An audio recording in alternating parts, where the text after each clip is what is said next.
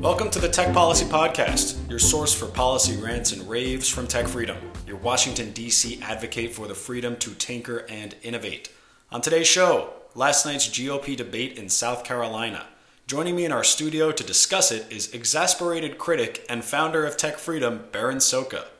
The big tech policy debate that flared up last night featured Senators Ted Cruz and Marco Rubio and their different approach to government surveillance. Rubio had this to say. When I'm president, I will work consistently every single day to keep this country safe, not call Edward Snowden, as you did, a great public servant. Edward Snowden is a traitor. And if I am president and we get our hands on him, he is standing trial for treason. Rubio is referencing comments that Cruz made in June of 2013, right in the wake of the Edward Snowden revelations about the scope of government surveillance. At an event hosted by The Blaze, Cruz had this to say about Snowden's actions. Quote, if it is the case that the federal government is seizing millions of personal records about law-abiding citizens, and if it is the case that there are minimal restrictions on accessing or reviewing those records, then I think Mr. Snowden has done a considerable public service by bringing it to light. But recently, Senator Cruz struck a different tune, telling the New York Times, quote, it is now clear that Snowden is a traitor and he should be tried for treason. So Berin, why the flip-flop? Well, clearly politics have changed. National security really has become America's number one political issue. The most interesting and unfortunate example of this is Rand Paul went from being on the cover of Time magazine, being called the most interesting man in politics, precisely because he made these issues the centerpiece of his Senate campaign and his time in the Senate, and then eventually his White House race. And last night he didn't even make the cut for the debate. And that's really unfortunate. We clearly missed a lot of his advocacy on these issues. He and Cruz tend to agree on a lot. This might be one of the few areas where they probably don't agree, where Rand has been much more willing to say that we're better off for Edward Snowden's leaks, and Cruz has clearly tried to protect his right flank by criticizing Snowden. And it was really unfortunate that Rand wasn't there because most of the candidates at this point are just trying to out-hawk each other or trying to appear the strongest on national security. And he really is a different brand of Republican, and he really brings something else to the table.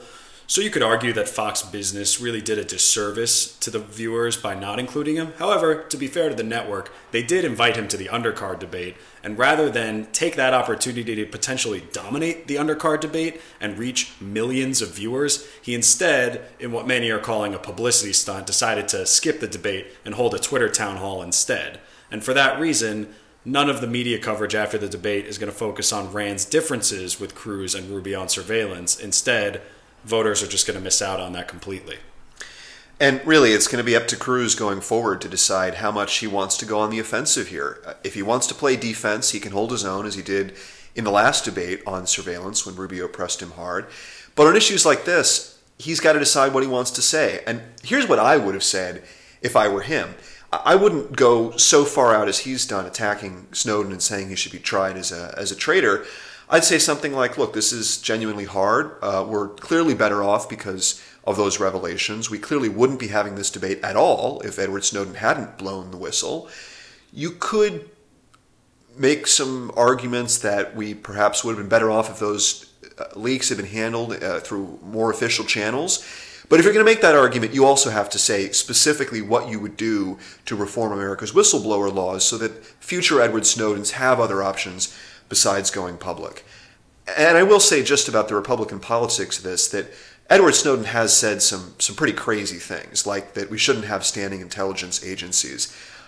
I think any civil libertarian who really appreciates that there is a balance between liberty and security would find that a bridge too far. And so the trick really should be for someone like Cruz to strike a pro-civil liberties note, to say that what Snowden did was important, but that you don't have to agree with Snowden on everything. And unfortunately, he hasn't really done that. So the surveillance attack was one that Rubio levied on Cruz last night, but that wasn't the only time he attacked him. On defense spending, Rubio had this to say. Every single time that there has been a defense bill in the Senate, three people team up to vote against it. Bernie Sanders, Rand Paul, and Ted Cruz. In fact, the only budget you have ever voted for, Ted, in your entire time in the Senate is a budget from Rand Paul that brags about how it cuts defense. Rubio's talking about the annual National Defense Authorization Act, NDAA for short, and it's essentially a military spending bill. It includes other provisions, but the NDAA has really been both a Christmas tree for national security hawks and a focal point for privacy advocates who've tried to get amendments added to protect civil liberties. And this issue blew up in 2012 and has been a big issue since. Berin, what's Senator Rubio talking about here?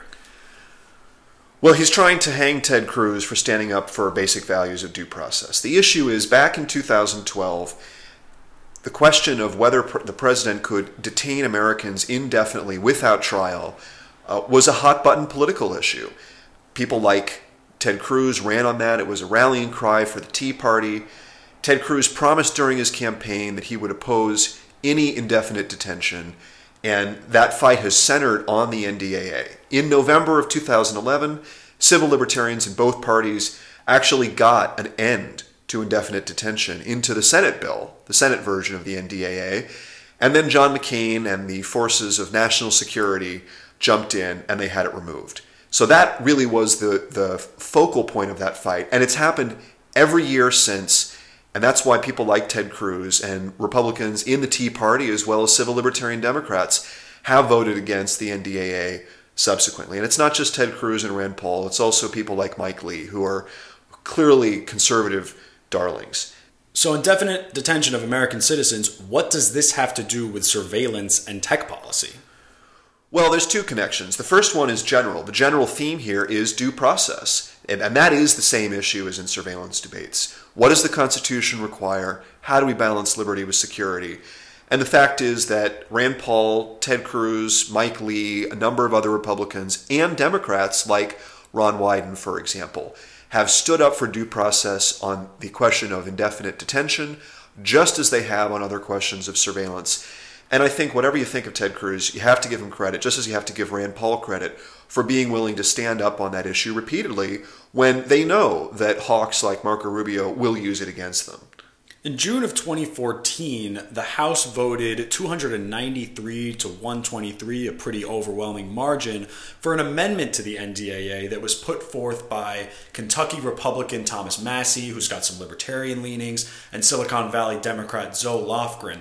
And quite simply, that amendment would prohibit the search of government databases for information on U.S. citizens without a warrant. And it would also cut off funding for the CIA and the NSA to put in security vulnerabilities or, quote, back doors into domestic tech products that would allow intelligence agencies to search our communications. Yeah, Massie Lofgren has been a rallying cry ever since for privacy advocates. It's come up in the context specifically of the NDAA, which is the other reason that the NDAA is actually connected to tech policy. Back in 2014, there was an effort to do a lot of what ultimately was passed in the USA Freedom Act last summer. That passed the House with 300 votes. And that didn't cover everything that USA Freedom did. There was a separate issue that Massie and Lofgren were pushing that still remains a live issue that was not addressed by USA Freedom, which is this question of backdoors. And we're now seeing that debate play out once again in the encryption debate. And you heard Marco Rubio reference that. You heard Jeb Bush talk about it last night. The same fight's happening right now, and it's happening again mainly on the House side. That's where most of these things have come from.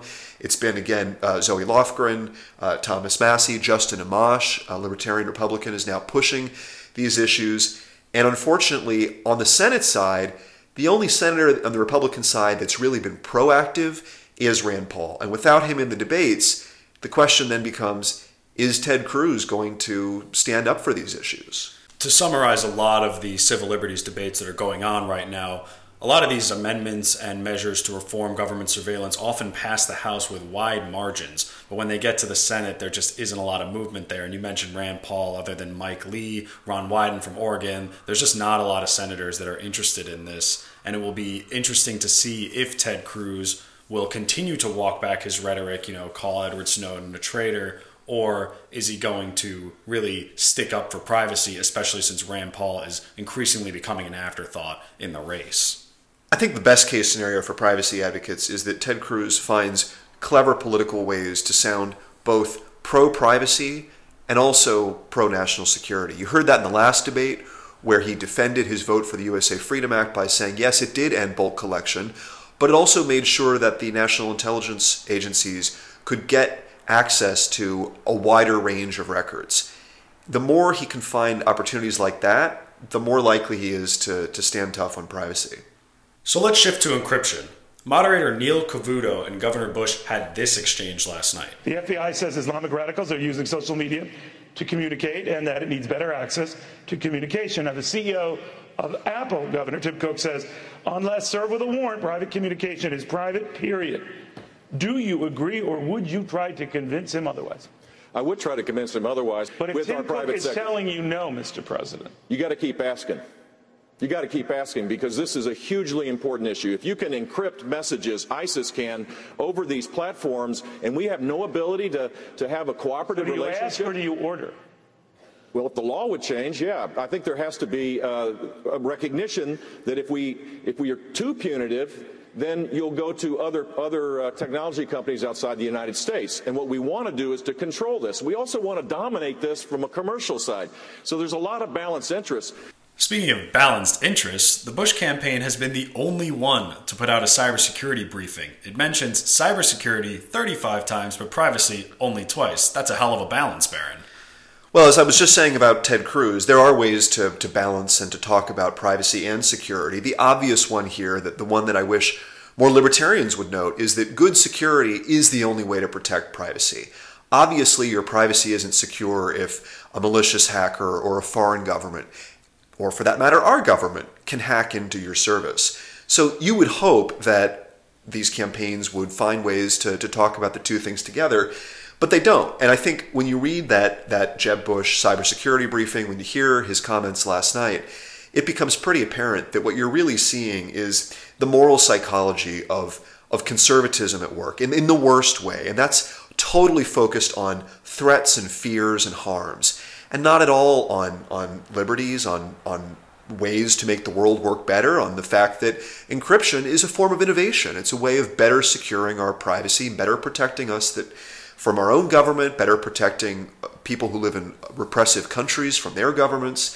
And he just doesn't get that. And that's where you see conservatives and libertarians really part ways. You've got the CEO of one of the biggest tech companies in the world telling the governor and others, there's no way to just have a backdoor in encryption and to make that work. But this is not unique to Jeb Bush, where he comes back and says, well, you just got to try harder. We mentioned on a previous podcast that the FBI director, James Comey, has been appealing to the entrepreneurship and innovation of Silicon Valley as a way to say, just figure this out. You guys are smart. And you've got Hillary Clinton calling for a Manhattan Project on encryption. So it's pretty ridiculous to see these politicians running around saying, just try harder, when the people who really understand the technology are saying it can't be done.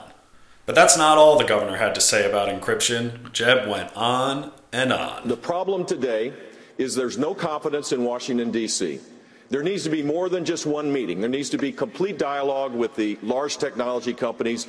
Yeah, I laughed out loud at this part. He's talking about a meeting that the president had last week with tech leaders, including folks from Apple. What he's saying is one meeting isn't enough. We need to have more meetings, as if just having them come in and talk to the president more is going to make a big difference. And obviously, if anybody could persuade the tech sector to do something, it's Jeb Bush, the most persuasive candidate on the stage. So you can laugh about it and you can ridicule Jeb Bush. And believe me, I enjoy that more than anyone. But there is actually something rather dark going on here. When he talks about just asking again and again and again, what he's really talking about is pressuring those private companies to do things that they don't want to do without getting the law changed. You know, Republicans have spent the last few years criticizing Barack Obama for executive action, for doing things through administrative agencies.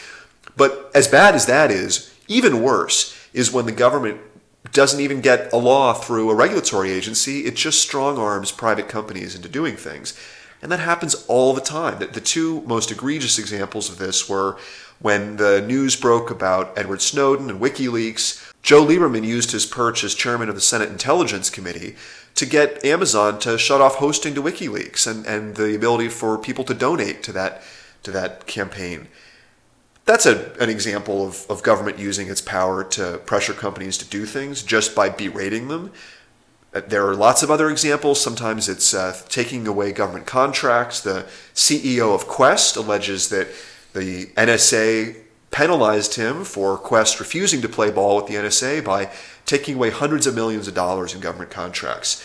So I see that lurking behind Jeb's rather clueless and harmless seeming talk.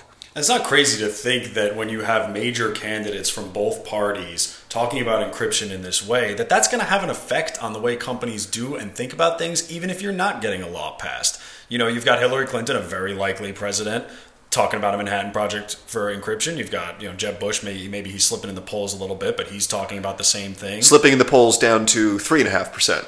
Still a prominent figure. So, you know, it's not... Which just underscores that the problem with American politics is money. Clearly, Jeb Bush demonstrates that.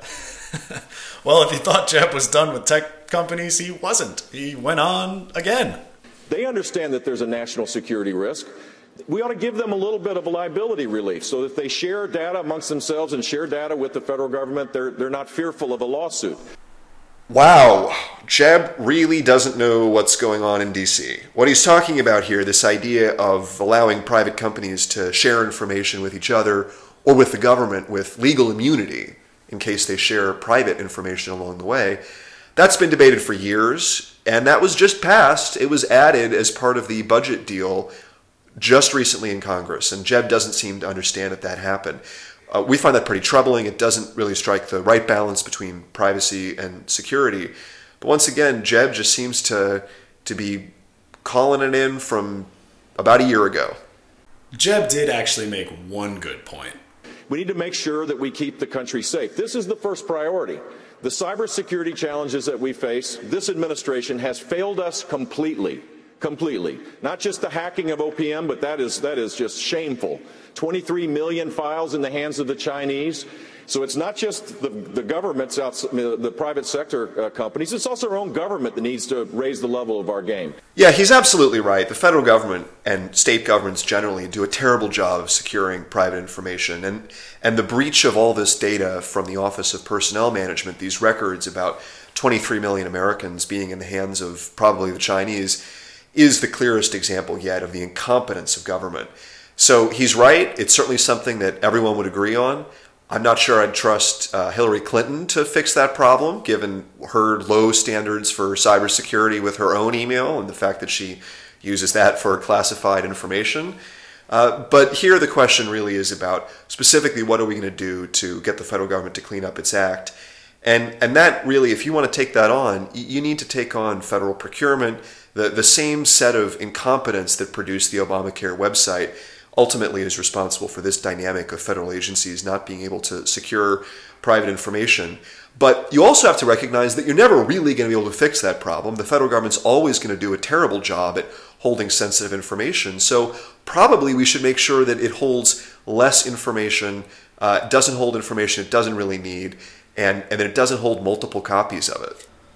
And unfortunately, CISA made this problem worse. It didn't address the incompetence that you just mentioned, which is the real source of the problem. Unfortunately, it's putting more of our personal information in the hands of government agencies that have not shown an ability to secure data.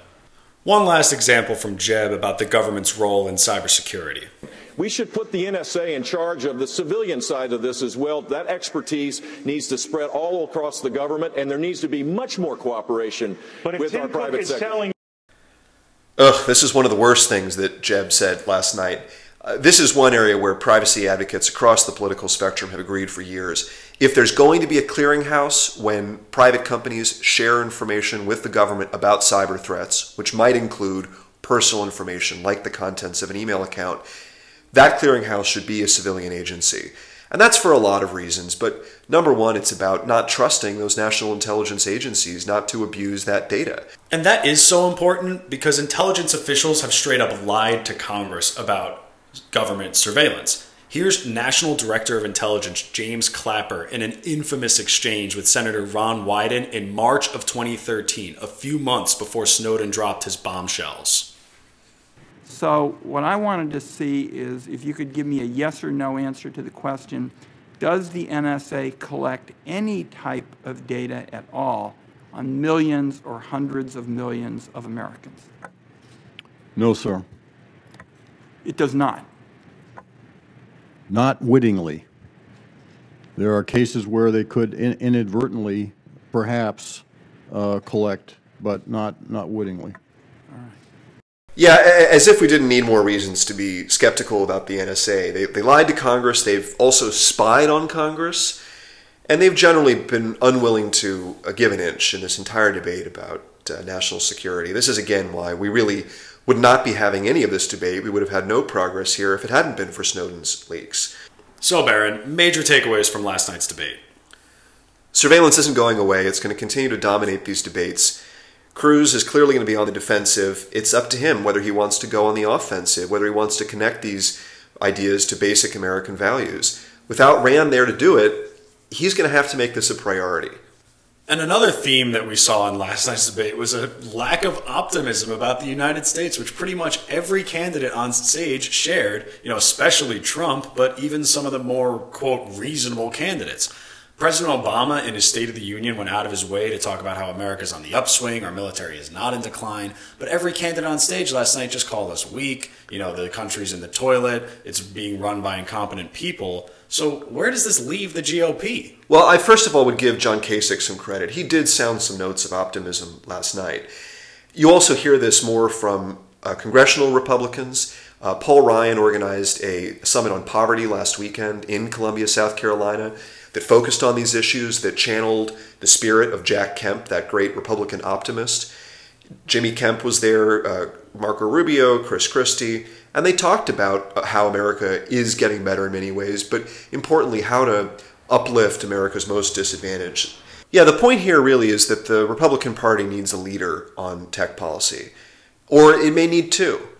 And the best case scenario is that you see Rand continue to be a leader on surveillance, that Cruz picks up some of that, that you see Republicans like Thomas Massie, like Justin Amash, be leaders on surveillance. But there's another set of issues here that are opportunities for bipartisan agreement and opportunities for optimism. We talked about them earlier this week, things like broadband deployment. And really, the only one that seems to be willing to invest political capital in that in the Senate is John Thune. He's chairman of the Senate Commerce Committee. He's a very moderate-sounding Republican from the Midwest who talks about compromise and common ground, who's tried to reach a legislative deal on net neutrality. You hear that from the House Energy and Commerce Committee as well, from Greg Walden and Fred Upton. The three of them really could be the Republican leaders on the non-surveillance side of tech, on promoting disruptive innovation, broadband deployment, finally resolving the net neutrality fight. So the question I think really here is Congress going to step up to the plate and try to focus on some of the positive parts of this? And really, they have a few months to do that before the opportunity for legislation closes. Well, that's it for today's show. You can follow us on Twitter at Tech Freedom or at facebook.com/techfreedom. Thank you for listening. The Tech Policy Podcast is produced and distributed by Tech Freedom, a nonpartisan, nonprofit, tax-exempt think tank based in Washington, D.C. To learn more about our work in tech policy and for more episodes, find us online at techfreedom.org.